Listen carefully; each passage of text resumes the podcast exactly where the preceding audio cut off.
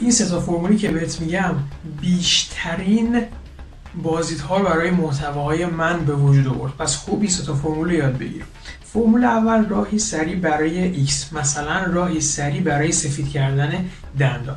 فرمول دوم عدد به اضافه راه به اضافه برای به اضافه جای خالی مثلا سه راه برای لاغری. خب این راهکار شاید یکم باید تکراری باشه ولی حتما باید مداوم اجراش کنه چون بسیار بسیار جواب میده و واقعا یکی از پربازی ترین محتوا بود و فرمول سوم که بازم یکی از پربازی ترین ها بود عنوان اضافه فعله مثلا چی؟ آموزش اینستاگرام در سه روز توی پرانتز همین امروز شروع کن یا همین الان انجام بده راهکار رو. خب؟ عنوان به اضافه یه فعلی. این فعله از مخاطب می‌خواد که این عنوانه رو انجام بده. اوکی. پس این راهکار و این فرمول سوم رو هم حتما استفاده بکن.